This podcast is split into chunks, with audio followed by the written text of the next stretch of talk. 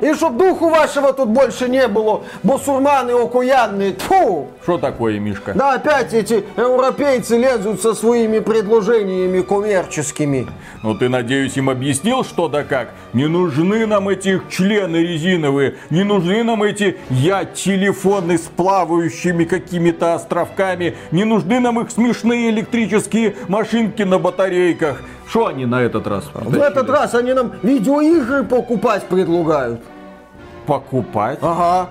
Они в этой Европе себе совсем мозги, что ли, отморозили? Я им так и сказал. Кстати, Мишка, ты иди сходи, посмотри, как качается. Газ? Газ, батюшка, и без нашего участия прекрасно качается. Ты иди посмотри, как игры качаются. Новые, бесплатные. Ну, на Руси-то игры всегда бесплатные были. Новые, старые. Ой, европейцы, что творится? Дальше что они придут? Нам предложат фильмы покупать? А, кстати, надо скачать «Властелина колец» нового. Там эти эльфы, шахтеры потешные. А, что-то я такого у Толкина не припомню. А, нужно и Толкина скачать. Почитаю на добрый сон. Приветствую вас, дорогие друзья. Большое спасибо, что подключились. И сегодня мы с вами поговорим на очень сложную и одновременно очень простую тему. Разработчики маленьких игр. Некоторые из них выпускают шедевры, некоторые не очень хорошие продукты. Но так или иначе, зачастую они связаны с издательствами. И у многих из этих издательств странное отношение к российскому и белорусскому игровому рынку. Некоторые из них сказали, ну вы знаете, мы не хотим здесь работать, эти грязные деньги, мы не хотим их принимать. Ну такая вот репутационная фишечка. Ребята сказали, все, мы уходим с этого рынка, нам ничего не надо надо, мы не будем вам продавать наши игры. При этом эти издательства не защищают свои игры деновой, то есть вообще никак не защищают. Они в день выхода появляются на торрентах. Кому вы делаете хуже, очень сложный вопрос. Другие издательства продолжают работать. Они говорят, что да, ситуация сложная, но игроки не виноваты в этой ситуации. Тем более никаких фактических запретов на то, чтобы продавать игры в России через Steam или через Epic Games нет. Поэтому мы продолжаем. И вот сегодня мы вам расскажем про две такие игры. Первая называется Midnight Fight Express. И да, издатель Humble Bundle сказал, с рынком Россия, с российскими пользователями и белорусскими вообще никаких дел иметь не хотим. Все, наша игра не для ваших грязных рук. Окей, ну на торрентах Миша нашел, обнаружил экземпляр, вот, и чисто из научного интереса, чтобы рассказать вам, скачал для того, чтобы посмотреть на этот продукт, который делал один человек. Ну, не один человек, но основные работы, да, выполнял один человек, Якоб Двиней из Польши. Вторая игра называется Tiny King, которую разрабатывала французская команда Splash Team, а издавала компания Tiny Build. Я, кажется, знаю, как Splash Team э, подкатила к Tiny Build, чтобы издать э, Tiny King.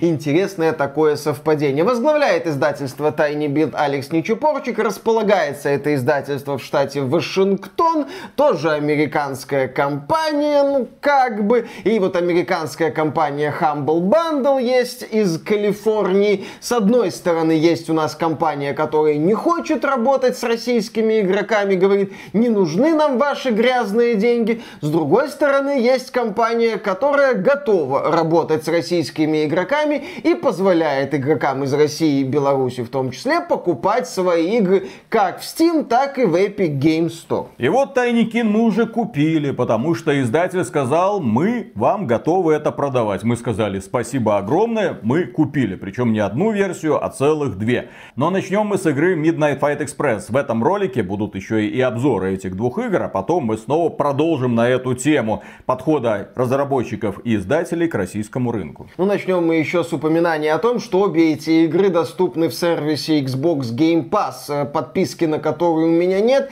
и я не вижу особого смысла для себя, потому что я игры, которые мне интересны, покупаю покупай. Я отмечу, что сервис Xbox Game Pass в этом плане хорош. Здесь к Филе Спенсеру вопросов нет. Здесь нет вопросов компании Microsoft, которая, кстати, демонстративно ушла с российского рынка, но оставила все дыры в своей многогранной системе, которыми люди могут спокойно пользоваться. Есть куча предложений по Xbox Game Pass на сторонних площадках. Можете спокойно покупать, можете спокойно оформлять подписку на этот сервис. Там есть даже варианты, где не надо пользоваться VPN, чтобы все активировать. Очень просто, доступно, пожалуйста. Ну да, это такой небольшой трагичный для одного, ну как трагичный, потому что разработчик не получил от меня копеечку, а вот разработчики из Франции получили от меня копеечку. Рассказ о том, что да, и мне были интересны некоторые игры. Одна игра была доступна, а другую игру я не мог взять общедоступными средствами. Мне надоело бегать за компаниями, и я, в общем-то, обратился к старому, проверенному и все еще актуальному способу.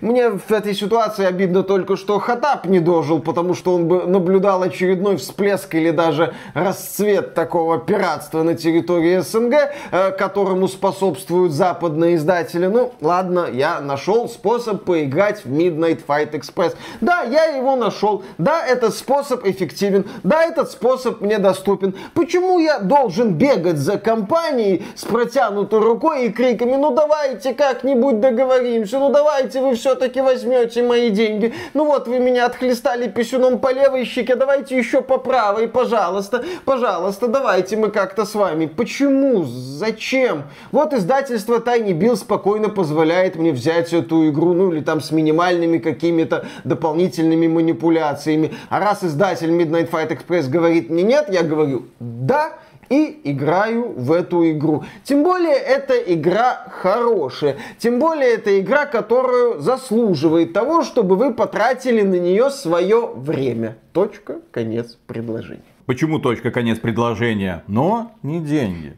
Все. Я этого не говорю. Ну давай, давай, давай. Рассказывай уже про игру. Да, это такой... Стоит ли тратить на нее свое время? Я потратил на нее около 10 часов. И да, я испытывал трудности, но в целом получил удовольствие от этого такого задорного, эффектного боевика с легким налетом Hotline Miami. Налет Hotline Miami здесь выражается в такой вот задорной музыке музыке, когда ты ловишь ритм и начинаешь под этот ритм эффектно избивать врагов. Не знаю, стиль, по-моему, синтвейв называется. Это такой себе специалист в этом направлении. Ну, в общем, такая задорная музычка. Ты под эту музычку долбишь противников. В игре немного сюжета, в игре немного каких-то дополнительных элементов. Основная идея это в том, что есть герой, есть уровень, на уровне есть противники, ты бегаешь по этому уровню и уничтожаешь всех противников, которые встречаются на твоем пути. Или не бегаешь бегаешь по уровню. Здесь есть уровни арены. Например, ты оказываешься в туалете, на тебя набегают противники,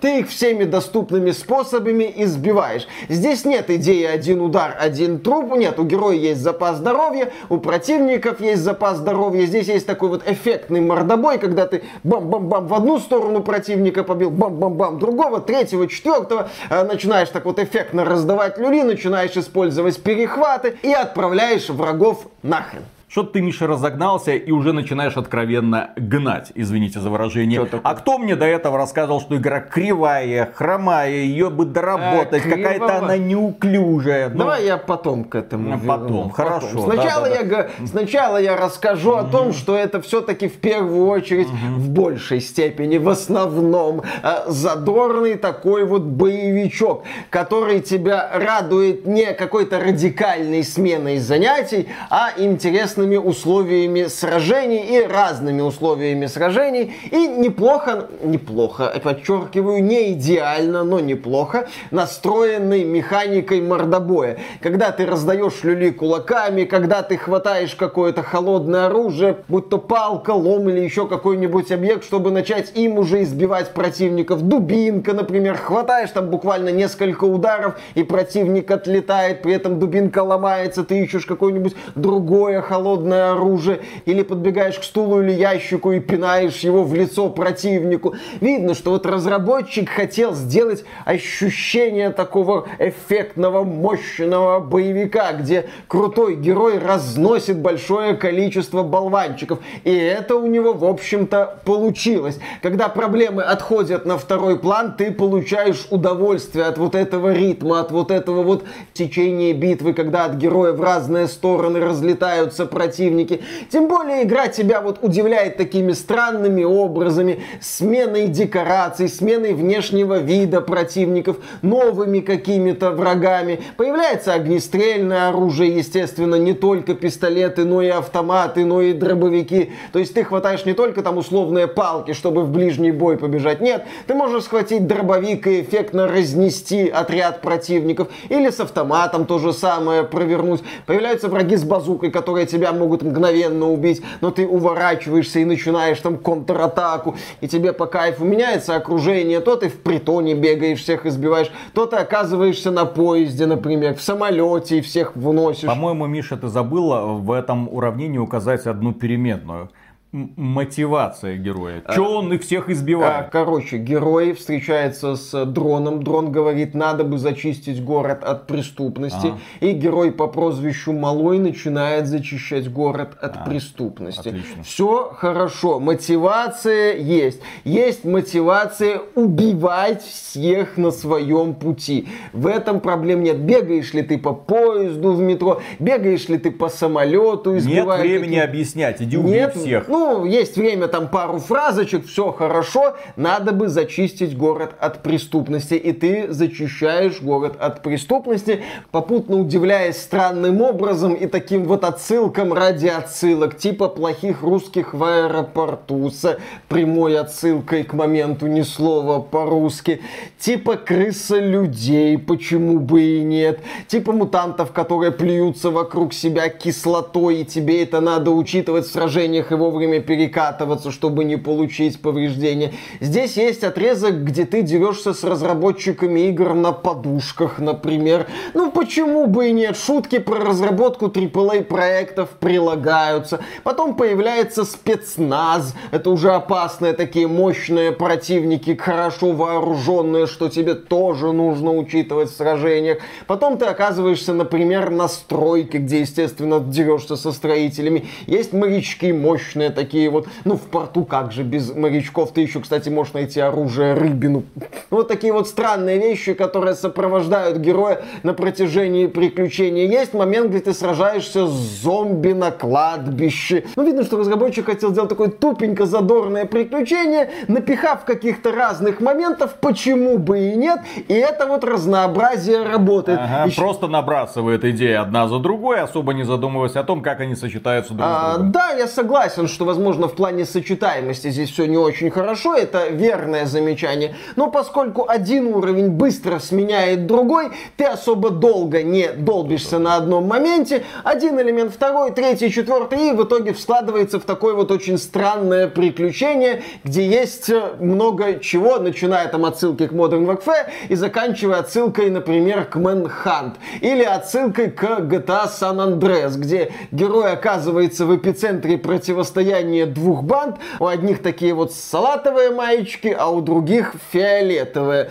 Балас и Грув Стрит, что называется, навсегда. А большего Мише-то и не надо. Ну, мне хватает задорного мордобоя, мне хватает того, что здесь есть смена обстановки типа уровней, где ты, ну, допустим, едешь на лодке и расстреливаешь противников, или едешь на мотоцикле и расстреливаешь противников. Ну, такие вот постановочные, я бы сказал, уровни. Мне хватает игры с суровыми и крутыми То есть сначала разработчик набрасывает, сейчас Миша набрасывает. А еще там было вот это, а еще там было вот это. Кто мне все это время ныл, что игра неуклюжая? Она, да, несовершенная. И вот к этой игре не хватает, как я люблю говорить, такого сурового редактора, ну, типа Виталика, который придет к этому вот якобы Дзюней, который выполнял основные работы по Midnight Fight Express и будет говорить, а вот здесь что? А вот здесь? Пшиздец какой-то. Да, здесь вот пшиздец бже, бже, что это такое? Он говорит, что ты, блин, не... Russian motherfucker, do you speak it?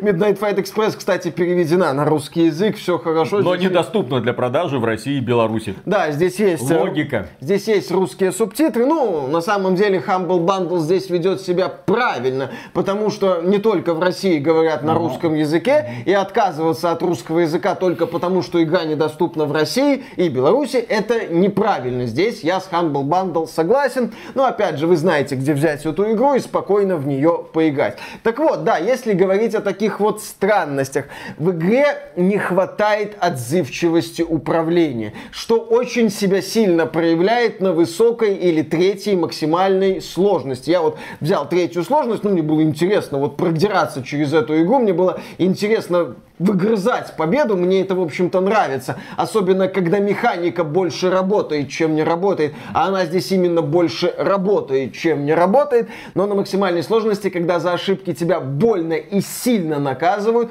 проявляются проблемы. Они ощущаются острее, чем на сложностях пониже, естественно. И одна из проблем, едва ли не ключевая, это управлению не хватает отзывчивости. Иногда вроде нажимаешь, перехват он не срабатывает. Иногда в полубой ты там как-то кувыркаешься, заметил упавший пистолет или палку, кувыркаешься к ней, нажимаешь кнопку, чтобы поднять, а герой не поднимает. Ты такой, а, да, да, дайте, пожалуйста. Такой, тихо-тихо, я сейчас подниму, а там потом противник какой-нибудь это поднимает. Такой, да, ну, ну что это такое? В игре есть очень эффективное и полезное в сражениях добивание, когда ты противника оглушаешь и начинаешь его добивать. Вроде оглушил, вроде активировал вот эту анимацию добивания, движение, но противник такой, минуточку, и начинает тебя бить. Все, ты уже в анимации добивания, ты сделать ничего не можешь, но герой уязвим в этот момент, и его, естественно, выносят. Это раздражает. Иногда ты активируешь анимацию добивания, все нормально, противники такие, мы все поняли, хорошо, добивай. При этом эти анимации добивания не быстрые, могут занимать несколько секунд, что для игры с такой высокой динамикой заметно. И ты думаешь, ну вот, активировал добивание. Нет, нет, нет, нет, не успел на тебе по лицу, ты умер, иди к ближайшей контрольной точке.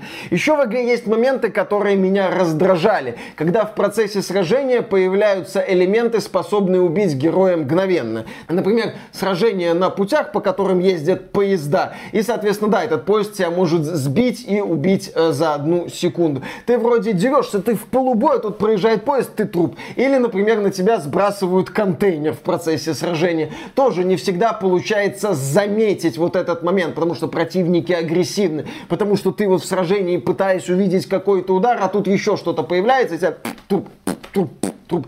Да елки-палки, остановитесь.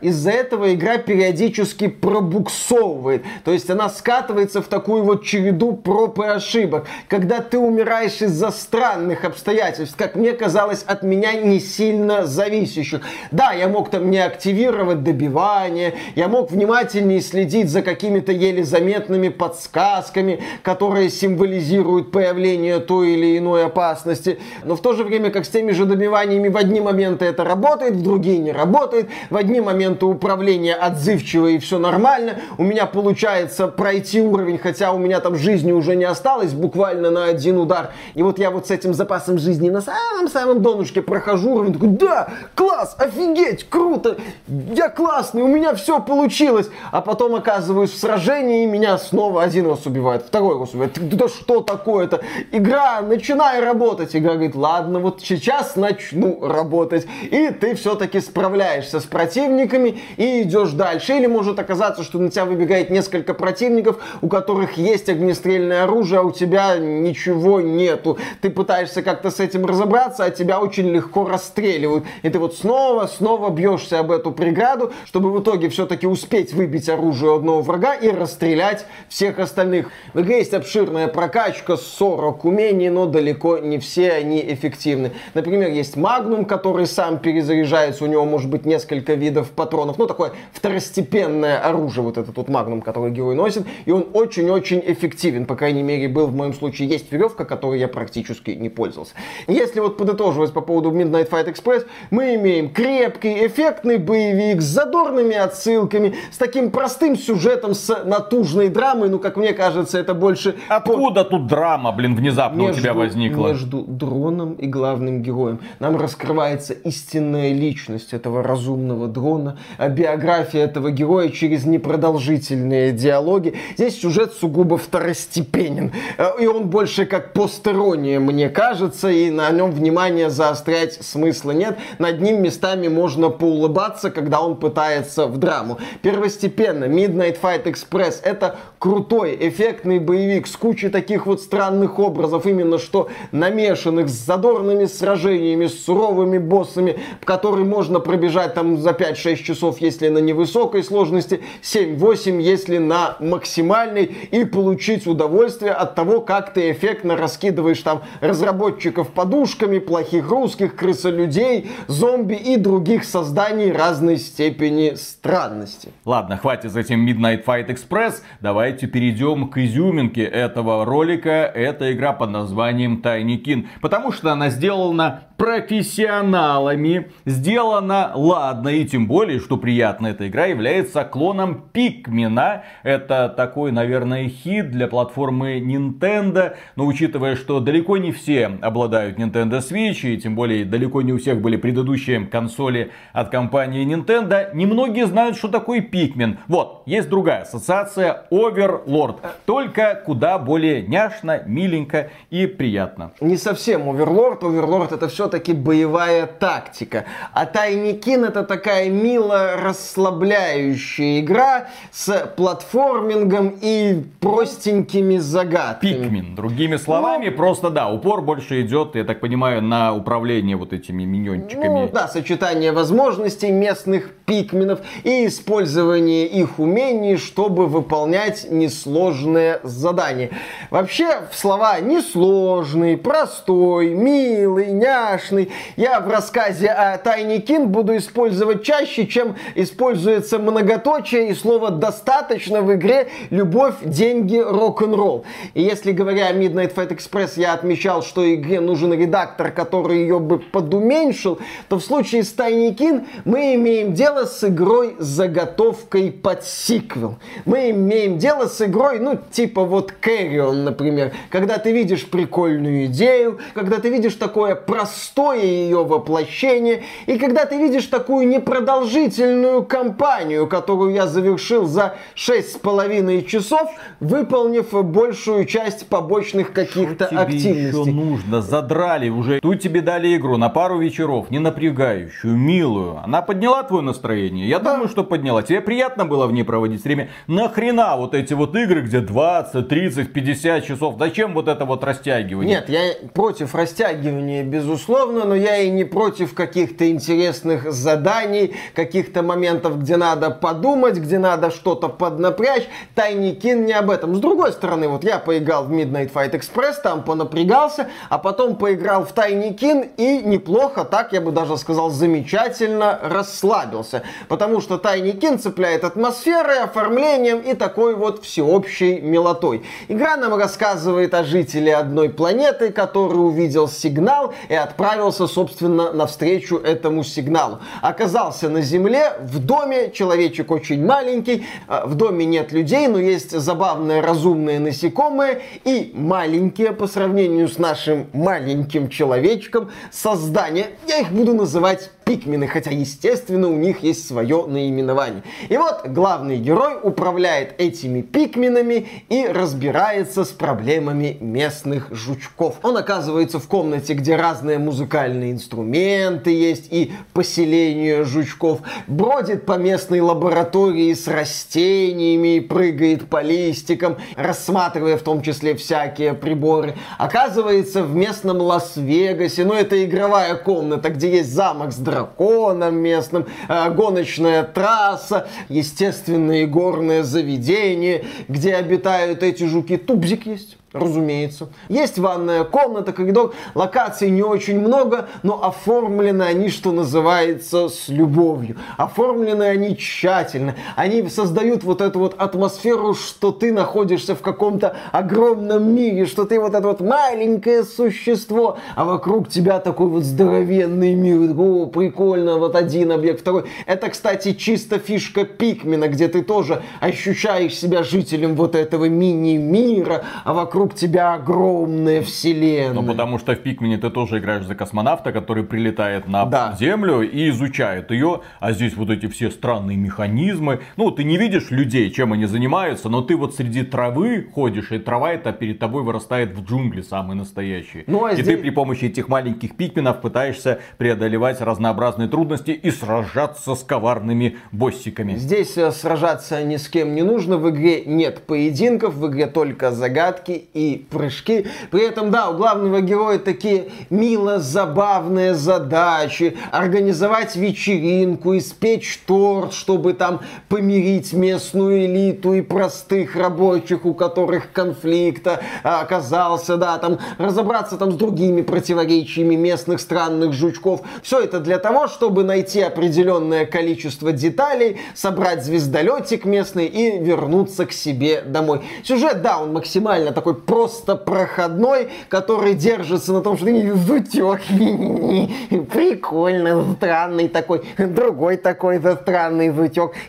Понятно. Пойду дальше. В конце, да, есть пара фраз на тему там, что там с людьми, что вообще произошло. Но это такой штрих, чтобы зациклить историю. Дескать, это приключение было не напрасным для героя, а не только для игрока, который бродил по этим локациям и умилялся и выполнял несложные задачи. И да, насчет, собственно, собственно, выполнения несложных задач. Вначале мы оказываемся в просторной локации и начинаем постепенно ее изучать. У нас есть несколько заданий. Перетащить один объект из точки А в точку Б, активировать какой-нибудь объект. Все простенько. И мы вот погружаемся в эту просторную локацию и шаг за шагом начинаем ее исследовать и начинаем собирать, ну или коконы, или яички вот этих вот местных пикменов. Всего в игре 5 видов пикменов, причем их выдают постепенно. Одни могут перетаскивать тяжелые объекты, другие это по сути бомбы, которые ты можешь кидать во взрывающиеся объекты, чтобы активировать срезку или сломать там матрешку или сломать преграду и пройти дальше. Третий вид пикменов позволяет выстраивать колонну, чтобы забраться повыше. Четвертый вид проводит электричество, и ты создаешь электрические цепи, чтобы включить там тостер, микроволновку, колесо обозрения. Ну, такие вот стандартные для нашего мира предметы. И еще один вид пикменов тебе позволяет создавать такие вот широкие дороги, по которым могут пройти другие пикмены, которые несут, ну, например, кукурузу в микроволновку.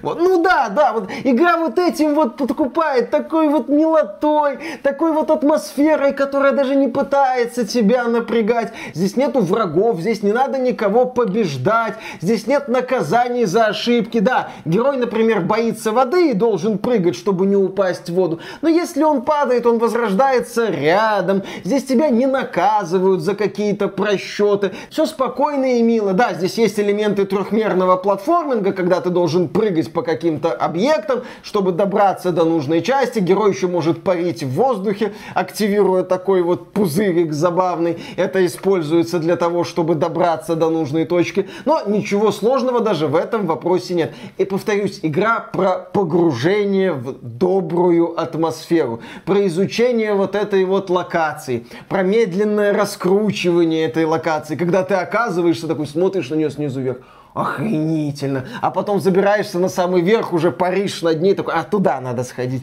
туда схожу, там вот схожу. Вначале ты один, а потом вокруг тебя вот это вот мега-орава этих странных существ, и ты их используешь в нужных местах, ну, в очевидных, повторюсь, местах. Где-то прыгаешь, бегаешь, что-то перетаскиваешь, заканчиваешь одну локацию, идешь к следующей локации, понимаешь, что там будет, ну, в каждой локации тебе выдают новый вид пикменов, ты их используешь, ты получаешь новый заряд позитива от декорации, генерация атмосферы жучков, э, завершение загадок и прыжков. И на этом, в общем-то, строится приключение. И да, я еще раз отмечу, ты вот получаешь один вид пикмена, второй, третий, четвертый, думаешь, ну дальше как-то механика будет развиваться, дальше там будет что-то еще, тебе говорят, нет, хватит. Ну, Все. Добро пожаловать в Пикмены. Ну, прям как там, только не за 60 евро, которые просит Nintendo Да. за переиздание игры для Wii U на Nintendo Switch. Просто переиздание, блин, 60 евро. Замечательно. Не, ну игра здесь стоит около 500 рублей, все хорошо, она не пытается, так сказать, быть AAA продуктом, естественно, и таковым не является. Видно, что разработчики не стали, так сказать, убивать Nintendo. Они просто взяли непопулярные идеи. Чем меня, кстати, Tiny Kin зацепил, когда я увидел презентацию этой игры. Эта игра меня, что называется, зацепила с первого взгляда. Да это ж Pikmin, практически. Ну да, здесь нету какой-то там магии Nintendo, какого-то многосложного геймдизайна.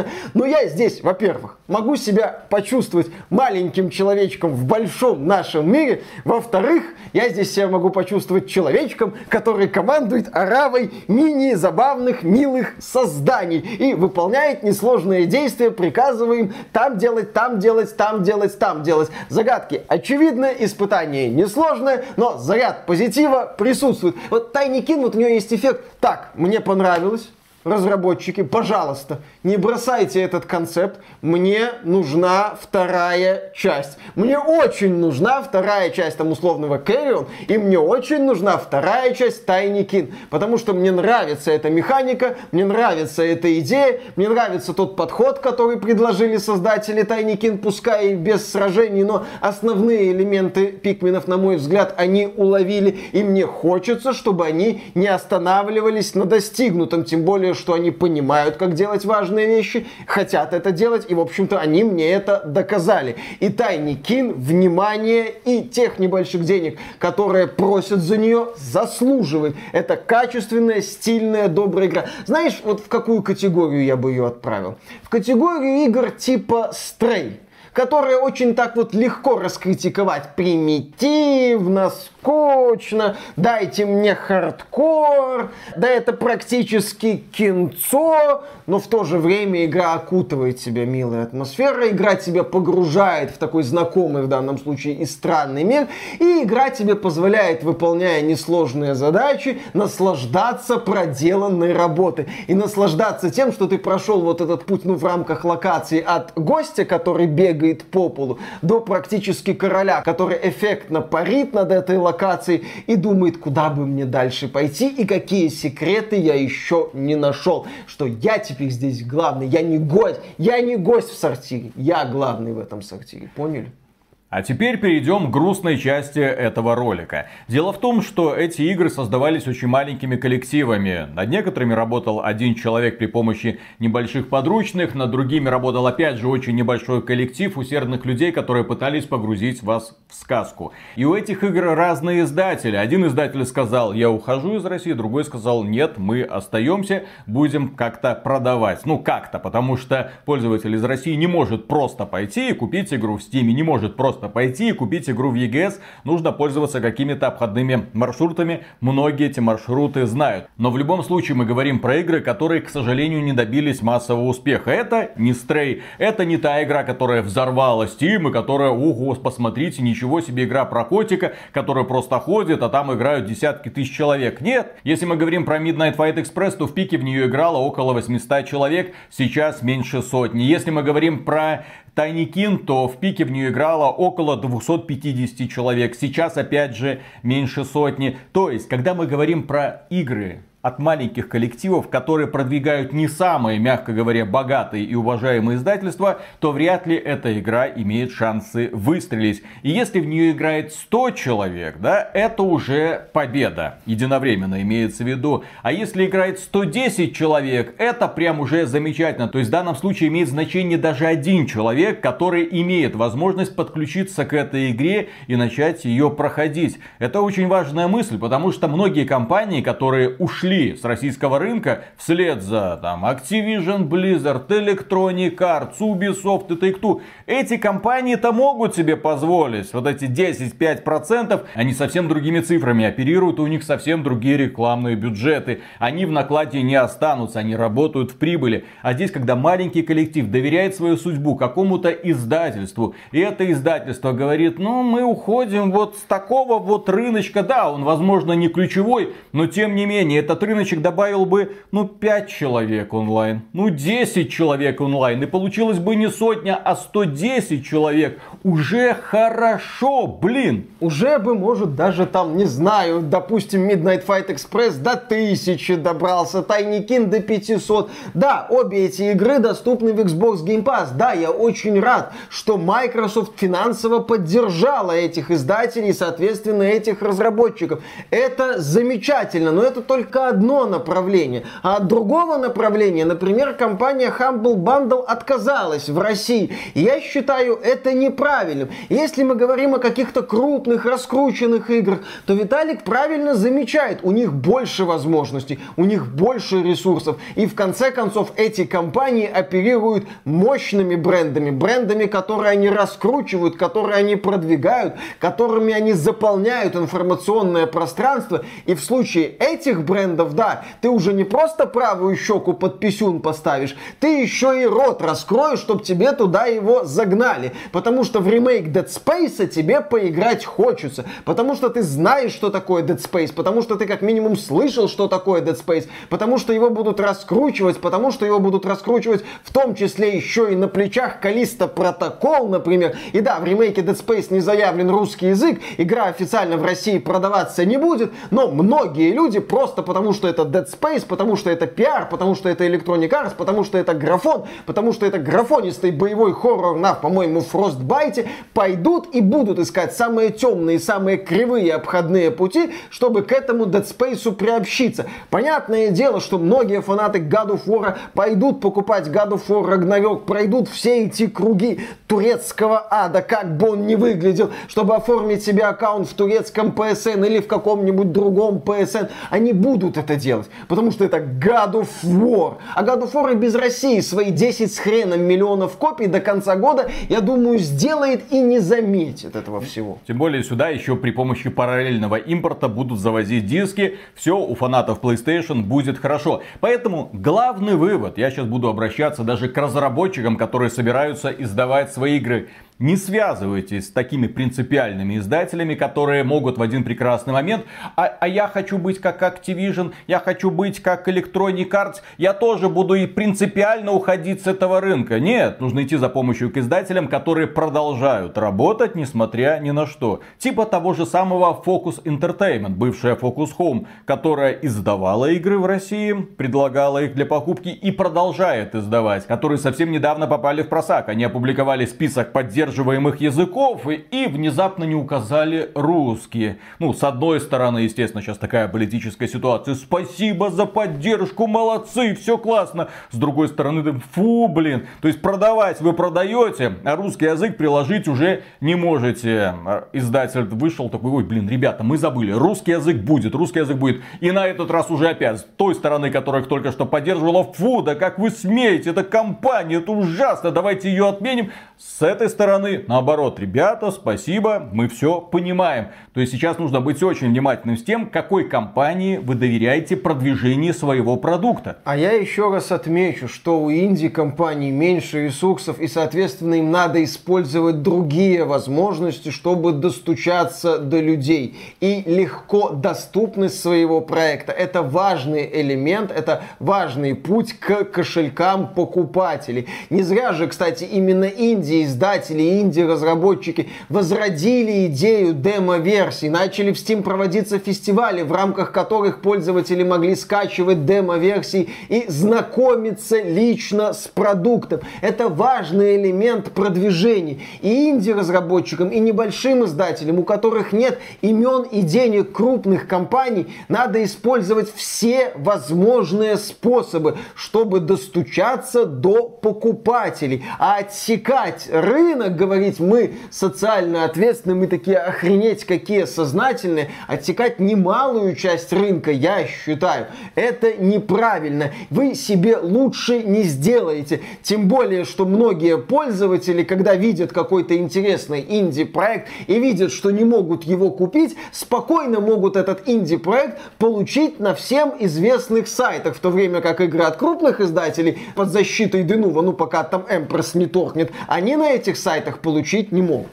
И именно с этим связан печальный итог данного выпуска, дорогие друзья. Вы только что познакомились с обзорами двух разных игр. Midnight Fight Express, вероятно, привлечет внимание людей. Возможно, эту игру захотят пройти, ну, 100 человек. Возможно, 200 человек захотят познакомиться с ней. И они знают, что купить им ее нельзя. Они пойдут на всем известный ресурс, скачают ее и совершенно бесплатно пройдут. На том же самом форуме, где они эту игру скачают, они скажут, ну, в принципе, норм. И и пойдут дальше. Разработчик с этого не получит ничего. И с другой стороны, другая игра, которая представлена, официально продается в России и в Беларуси. И после нашего обзора, опять же, многие люди, 100 человек, 200, возможно 50, возможно 10. Но тем не менее, кого-то эта игра зацепит, они пойдут и, правильно, пойдут и купят. Возможно, напишут положительный комментарий в Стиме, тем самым поспособствовав продвижению этой игры. И все это результат недальновидной политики Humble Bundle, с одной стороны, и сдержанной, центристской, можно сказать, позиции Tiny Build. И на этом, дорогие друзья, все. Если вам данный странный формат показался интересным, поддержите этот ролик лайком, подписывайтесь на канал. Мы продолжаем бороться с этими алгоритмами YouTube для того, чтобы немножко расти, привлекать больше людей к животрепещущим и очень важным, как мне кажется, вопросам. Ну и преогромаднейшее спасибо мы всегда выражаем тем людям, которые становятся нашими спонсорами через YouTube, Patreon или через проект спонсору. Что вам удобнее, тем и пользуйтесь. Пока. Пока. Мне очень понравилось высказывание Линуса. Ну, это Linus Tech Tips. Да, да, да. По поводу презентации Apple. То есть главная мысль презентации Apple. Если у вас нет Apple Watch, если у вас нет нового iPhone, то вы умрете. А, ну да, там это... Там же это, мы следим за вашим здоровьем, за температурой вашего тела, попали вы в аварию или нет. Если вы где-то в дикой природе застряли, то только iPhone поможет вам выйти где-то там или послать сигнал SOS. Ребята, только iPhone поможет. И, кстати, у нас тут и барометр, и все что угодно. Вы можете в самые экстремальные ситуации попадать. Сигнал SOS будет послан. Спонсор нашей презентации Fallout и тот говор лично. Зима, как известно, будет долгой, поэтому продукция Apple вас спасет. Но ее нужно будет подзаряжать где-то там. Последние новости, там же что-то, какая-то система с э, энергоснабжения в Калифорнии, что-то там перебои. И поступило сообщение жителям, что возможны перебои с электроэнергией. И они сказали людям, поменьше используйте электроприборы, пожалуйста. У меня Тесла, что делать? Нет, э, главное чайник поменьше кипятите, а Теслу можете заряжать сколько угодно. Как же моя коллекция вибрирующих писюнов? На батарейках, Миша, давно пора переходить на батарейки в этом плане. Когда последний раз Слушай, стимуляторы и на батарейках Погоди, видел? погоди, погоди, погоди, погоди. Э, во-первых, мы живем в Беларуси, так что твоя коллекция вибрирующих писюнов э, будет заряжаться как надо. это радует, вот, это поэтому да, к нам, нам их доставляют без батареек, на аккумуляторах, у нас все хорошо, энергетическая безопасность по полной программе. А вот там уже пора задуматься и переводить на батарейки не только эти самые э, вибрирующие члены, но в том числе айфончики. Mm-hmm. каждому айфончику маленький чемоданчик с батарейками должен прилагаться. Да. А один из способов себя обогреть это вакуумный, этот, как это называется, господи, а, мастурбатор с обогревом. Есть такая. Компания Womanizer. Если вы э, все еще Satisfyer. не ушли... Satisfyer или да. Если вы все еще не ушли с рынка России и Беларуси, пожалуйста, новое рекламное лицо готово рекламировать ваши бренды. Слушай, что он многое может рассказать людям про это. Я не знаю, захотят ли люди это слышать. Напишите, пожалуйста, в комментариях, а, нужна ли вам эта информация, которая внезапно ваши уши А уши мне даже интересно, что вот специалисты по рекламе прокомментируют, как они это, что они скажут, если мы начнем эту продукцию рекламировать. Специалисты по рекламе где? Не знаю. В интернете.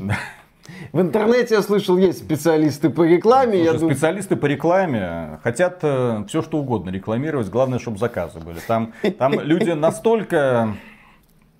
Ну, в общем, мне интересно...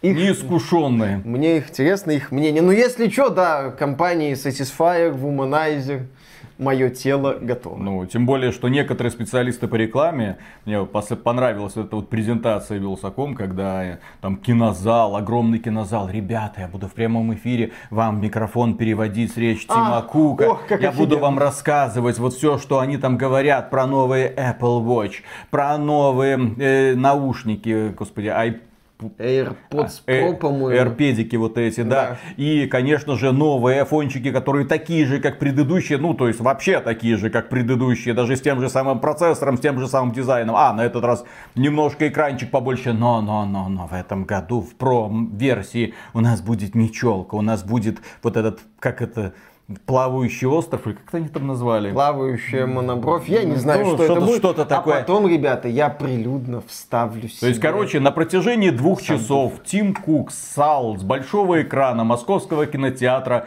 публике на лица. И публика такая, да, Тим Кук, господи, спасибо, спасибо тебе за наш... Ой, как вкусно. Калифорнийская а, а моча. все это куколдил. Господи, Поехали. это с таким пафосом. Миллионы людей смотрели на эту хрень. Я вчера смотрел на эту хрень, но это, это охреневал. То есть я смотрел, думаю, а, а, ребята, ну что это такое? Но я понял, что если я не хочу умереть завтра же, то мне обязательно нужно обвешаться всеми гаджетами компании Apple, иначе все. Иначе да. я не смогу по звездам выйти никуда. Кстати, мох находится с северной стороны дерева. Поэтому Нахрена вам кого компас в этом самом айфоне? Я до сих пор не понимаю. Правильно. Любой этот самый подготовленный человек знает, а муравейник с южной стороны, вот. Отлично, осталось найти мох и муравейник. А что тут? Мы же в Беларуси живем, у нас этих лесов. И мха, и муравейников, всего полно. Окей. Раз, два, три. Господи, сколько мы там наговорили. Раз, два, три.